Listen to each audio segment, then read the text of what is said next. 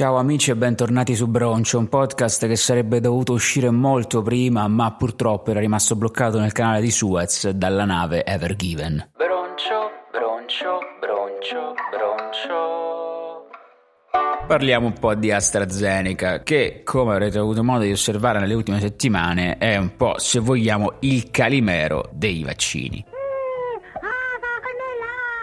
Nel frattempo ha pure cambiato nome, si chiama Vax Zeviria, è anche difficilissimo da pronunciare, non credo che nessuno lo chiamerà mai col suo nome nuovo. Credo che il responsabile marketing di questa scelta sia lo stesso del logo delle Olimpiadi invernali Milano Cortina, bruttissimo, e anche questo nome mi dispiace ma non so come si pronuncia. Perché però calimero dei vaccini? Andiamo un po' a vedere. Di base sicuramente non è super tecnologico come quelli a mRNA che usano questa tecnologia avveniristica che nel futuro ci salverà la vita a tutti, e è pure economico rispetto a questi super tecnologici, quindi già insomma si pone come lo sfigatello di turno. In fase di sperimentazione sono stati commessi degli errori di dosaggio che hanno portato a dei ritardi. In più ci sono stati sicuramente dei problemi di comunicazione relativi all'età massima di somministrazione. Sembrava che all'inizio fa male se hai più di 65 anni, in realtà no, semplicemente non era stato testato per gli over 65, quindi non c'erano dati a sufficienza nella fase iniziale per ritenerlo sicuro. E poi sembrava anche più scarso per contrastare il virus, perché l'efficacia nel contrastare le infezioni è del 60-70%, mentre Pfizer oltre il 90%. Se però analizziamo la sua efficacia nel contrastare forme gravi del virus e conseguenti eventuali morti, vediamo che invece è efficace al 100%, quindi è molto anche forse più figo di Pfizer, che nell'1% dei casi potrebbe non farti sviluppare anticorpi. Quello che però nelle ultime settimane ha fatto davvero crollare l'indice di gradimento di AstraZeneca, facendogli perdere non so quanti follower su Instagram, fantastica, sono stati il verificarsi di episodi di trombosi in seguito all'inoculazione, che in alcuni casi ha portato alla morte del vaccinato. Di quanti casi parliamo? In Inghilterra, su circa 18 milioni di dosi di AstraZeneca, si sono verificati 22 casi di trombosi, alcuni di questi mortali. Scusa, non ho capito, in tutto ciò Pfizer invece è il primo della classe? No, non so se vi ricordate quel servizio di Report che metteva in luce come a un certo punto Pfizer avesse ridotto la qualità dei lotti venduti rispetto ai lotti quelli di test, senza contare che sono morte persone anche dopo aver assunto Pfizer, ma tipo 100. Nonostante questo, il nemico cattivissimo si è deciso che dovesse essere AstraZeneca. I giornali si sono scagliati con titoli clickbait tipo "investito da un autobus, si era appena vaccinato" oppure "la sua ragazza lo lascia, aveva appena fatto la prima dose di AstraZeneca, le sue ultime parole ti commuoveranno, clicca qui". Alcuni stati, tra cui la Germania, bloccano in via precauzionale la somministrazione in attesa del responso dell'EMA, incaricata di verificare che queste morti fossero o meno causate dal vaccino. Anche l'Italia si accoda e i giornali in brodo di giugno le titolano "L'Europa ha paura di AstraZeneca, scappate". Fuggite, sciocchi! Senza pensare che questo clima di paura e diffidenza poteva portare a un rallentamento delle vaccinazioni, rallentamento che nel lungo periodo potrebbe realmente portare a un aumento dei morti. E allora mi sono a lungo interrogato sul perché di questi titoli. Possibile che questi giornalisti siano così spregevoli e senza scrupoli?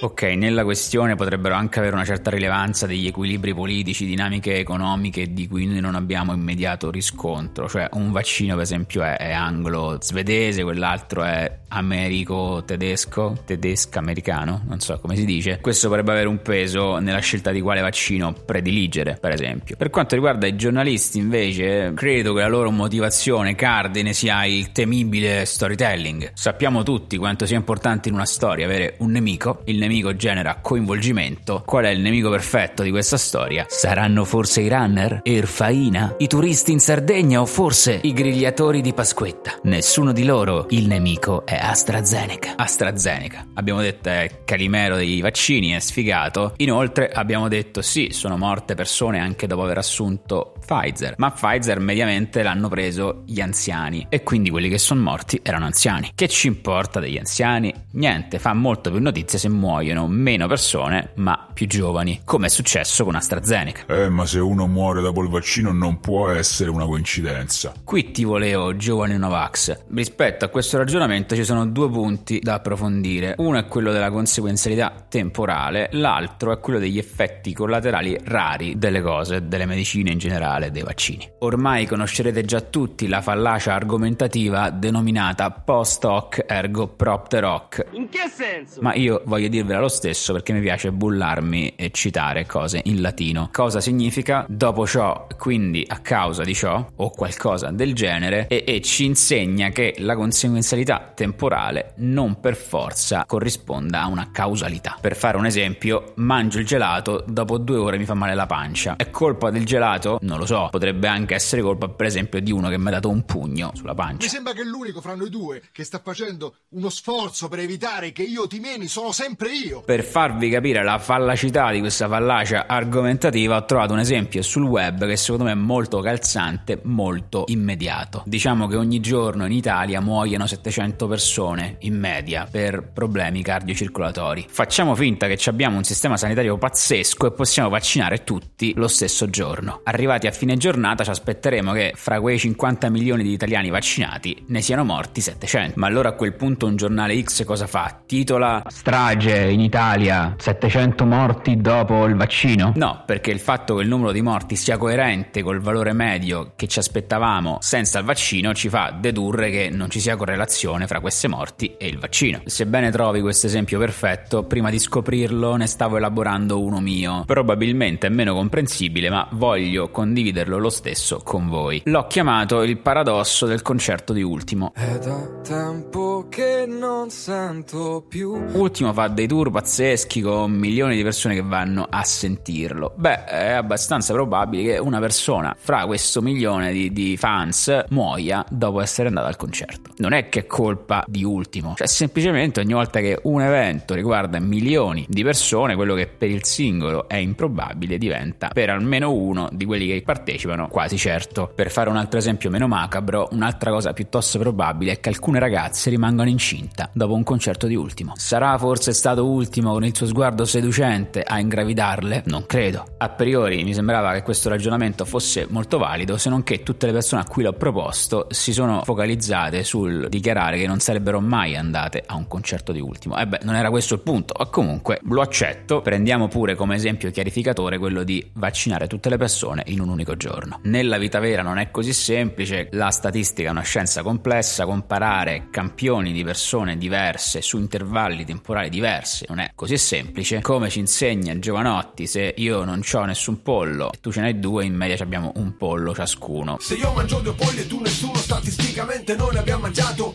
uno per uno. Ecco, a questi livelli non ci basta fare 2 polli diviso 2. Nel caso ipotetico della vaccinazione di tutti nello stesso giorno è semplice, io mi aspetto a fine giornata 700 morti, rilevo 702 morti, deduco che il vaccino non ha provocato nessuna di queste morti. Se invece il giorno in cui vaccino tutti muoiono 3000 persone, ecco, a questo punto l'impatto del vaccino è evidente. Comunque l'EMA ha fatto i suoi calcoli difficilissimi nel mondo reale e ha dichiarato che i dati sono in linea più o meno con la media di morti di trombosi. Questo può farci escludere categoricamente qualsiasi relazione fra vaccino e trombosi? No, magari una di queste persone è morta proprio a causa del vaccino, però ricordiamo, una su milioni di vaccinati. Credo sia una questione di ordine di grandezza. Se l'ordine di grandezza dei morti cambia, non lo so, ce l'aspettavamo 10, sono morti 100, allora sì, possiamo dire è chiaramente colpa del vaccino, altrimenti rimane sempre un margine di incertezza. Potrei sbagliarmi, non sono sicuro sia questo il ragionamento giusto dietro, ma fatto sta che ad esempio che in Germania hanno deciso di non somministrare AstraZeneca ai minori di 60 anni, a meno che non firmino un'assunzione di responsabilità. Qual è il ragionamento che entra in gioco a questo punto?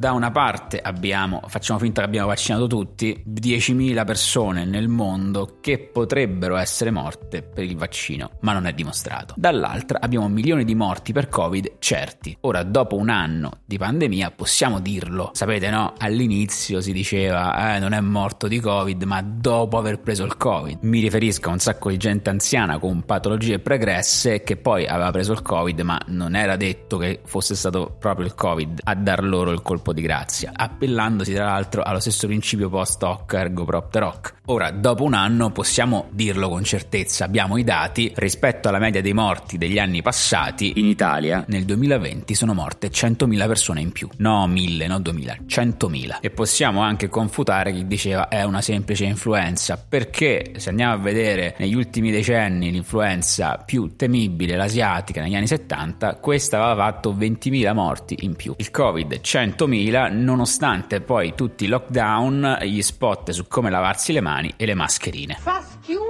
ma non è un sapone. Burioni dice: io ho 58 anni, da una parte c'ho una malattia che potrebbe non prendermi, sì, ma realisticamente nel lungo periodo mi prenderà e ho una possibilità su 100 di morire. Il vaccino invece, potrei morire 1 su 1.000.000, ma non è manco detto che sia colpa del vaccino. Quindi sulla bilancia abbiamo questo. A livello globale a me ricorda un po' il celebre dilemma del passaggio a livello. C'è un treno che sta per investire 2 bambini, io posso buttare una persona sui binari e far deviare il treno. Quella persona morirà, ma avrò salvato 2 bambini dolcissimi. Cosa faccio? Non mi ricordo se buttavo una persona o mi buttavo io stesso sui binari. Poi il concetto è quello. Da una parte abbiamo milioni di morti certi, dall'altra 10.000 persone che potrebbero morire per il vaccino, ma forse no. E a livello globale il vantaggio è drasticamente netto. Uno di 40 anni però potrebbe dire: chi me lo fa fare? Cioè, anche qualora mi venisse il virus è molto improbabile che io muoia. Invece c'è quest'1 milionesimo di possibilità che io rischio facendomi il vaccino. Cioè, come già vi dicevo in un altro podcast, abbiamo difficoltà a percepire il rischio correttamente. La possibilità di prendere Covid e morire è più alta di 1 su 1.000.000, però fallacemente il nostro cervello continua a pensare: il Covid potrei sempre non prenderlo, invece il vaccino, dal momento che scelgo di farlo, c'è. Da un punto di vista più ampio, il quarantenne dice: ma cioè me sto fa il lockdown, sto sempre con la mascherina, rischio la depressione, i miei figli probabilmente ci avranno dei traumi psicologici dopo questo anno, perché lo sto facendo quando molto probabilmente il virus per me sarebbe stata una semplice influenza? In quest'ottica il vaccino è percepito come un ulteriore sacrificio. Ma per chi lo faccio questo sacrificio? Per l'umanità? Ma che me frega dell'umanità?